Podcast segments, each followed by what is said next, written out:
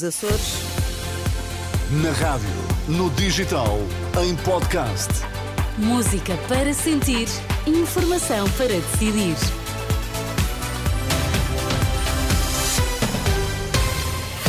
Seja bem-vindo, uma ótima manhã de quinta-feira. Sérgio Costa, olá, bom, bom dia. dia. O que é que está em destaque hoje? Não houve contacto com o presidente, ex-diretor clínico do Santa Maria, afasta pressões políticas no caso das gêmeas. Francisco Assis relança António Costa para o Conselho Europeu. Então, e no desporto, João Fonseca, bom dia. Inês, bom dia. Porto ganha e marca lugar nos oitavos de final da Liga dos Campeões. São as notícias das sete da manhã, está na Renascença. Bom dia. A edição de Sérgio Costa. Caso das gêmeas tratadas no Santa Maria, ex-diretor clínico garante não ter havido qualquer contacto próximo do Presidente da República. Luís Pinheiro assegura que os processos de marcação de consultas e de tratamentos nunca são feitos com ordens provenientes do exterior. Baseiam-se apenas em dados clínicos. Em entrevista à R T P, o antigo responsável do hospital diz que não houve qualquer contacto do Palácio de Belém. Nunca recebi qualquer contacto do senhor Presidente da República sobre nenhuma matéria e, e certamente também não sobre esta. O senhor teve algum contacto de Nuno Rebelo Sousa sobre esta, esta situação? Não, nem sei quem é. Conheci agora na televisão quando foi apresentado. Nunca tive nenhum contacto dele, nem do senhor Presidente, nem de nenhuma assessoria, nem de nenhum elemento da Casa Civil.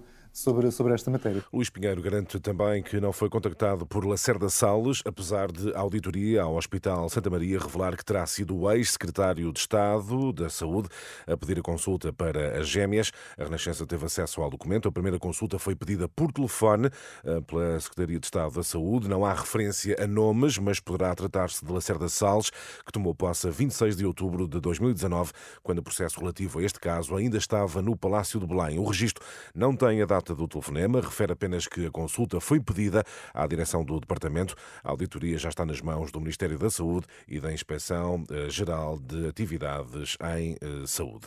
Os casos de doença ligeira vão deixar de ser atendidos nas urgências. Em troca, vão ser garantidas consultas num centro de saúde num prazo máximo de vinte e quatro horas. Em causa, os doentes com pulseira verde ou azul que cheguem ao hospital pelo próprio pé. De acordo com o Jornal Público, a medida consta de um projeto de portaria que irá regular as condições e exceções para atendimento nas urgências. Um modelo que entrará em vigor de forma faseada. O documento vai estar em consulta pública durante trinta dias.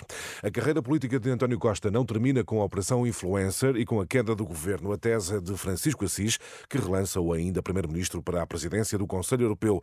Em entrevista à Renascença e ao Jornal Público, o presidente do Conselho Económico e Social e antigo líder parlamentar do P S diz estar convicto de que ninguém terá melhores condições do que António Costa para suceder a Charles Michel. Eu gostaria, pessoalmente, gostaria de o ver, se for possível, na presidência do Conselho Europeu, porque eu acho que ele faz falta, que ele seria muito útil ao projeto europeu. Dentre os primeiros ministros em funções, eu não vejo, nem de longe, nem de perto, ninguém que tenha um perfil tão adequado ao desempenho daquela função quanto o doutor uh, António Costa. Francisco Assis, uma entrevista disponível em r r ponto p t e que iremos dar destaque ao longo desta manhã. As operadoras vão ter que reduzir preços ainda no próximo ano para não perder clientes, convicção do presidente da Autoridade Nacional de Comunicações, já depois de os três principais operadores de telecomunicações terem anunciados aumentos para o próximo ano, mesmo depois de há um mês o regulador ter pedido contenção na subida. No dia em que cessa funções, João Cadete de Matos diz à entrevista à Lusa que o próximo ano será o último em que há esta divergência de preços,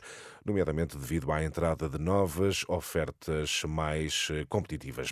Tempo agora para o desporto. João Fonseca, o Futebol Clube do Porto cumpriu a missão.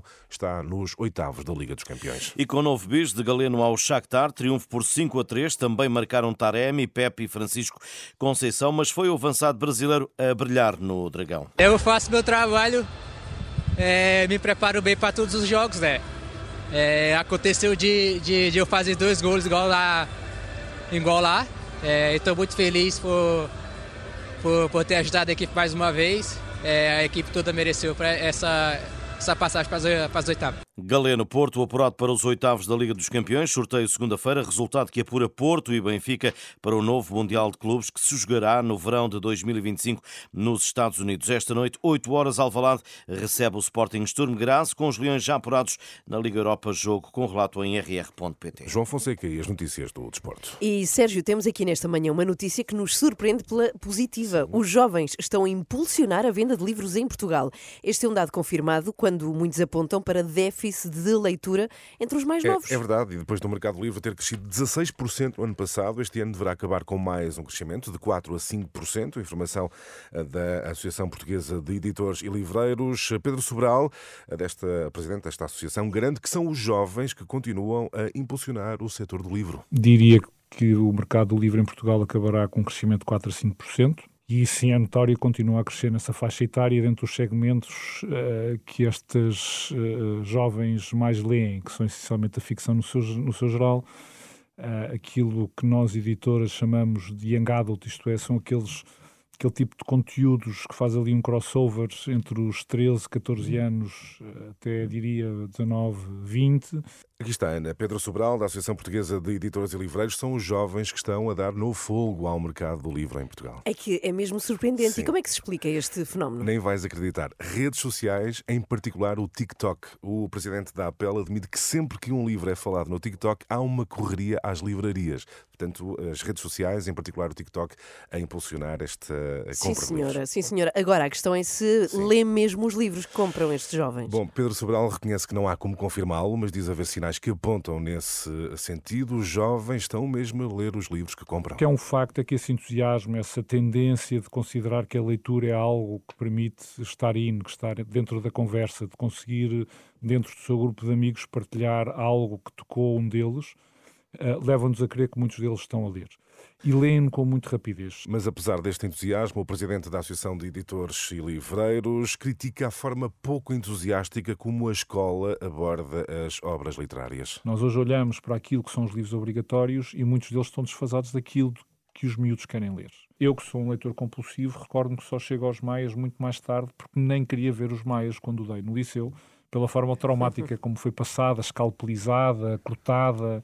Uh, e isto obviamente tem, tem de mudar. E de alguma forma, Ana, todos nós nos identificamos um pouco com esta declaração de Pedro uh, Sobral. Sim. Por vezes que grandes obras, a forma como elas são uh, apresentadas, é maçudo, não é? Pode ficar muito maçudo, não é? Agora, há uma última pergunta. Sim. Sérgio, o que é que estes jovens andam a ler? Qual é o tipo assim, o top? A resposta é, de, claro, de Pedro Sobral. Vamos ouvir. Há um fascínio pela cultura oriental, nomeadamente japonesa, sul-coreana. Okay. E daí este consumo da mangá e a graphic novel, porque de facto estamos a falar de uma, de uma geração que já nasceu mais com a imagem do que com a palavra escrita, uh, e aí temos clássicos uh, que têm vendido muito bem no, no formato novela gráfico.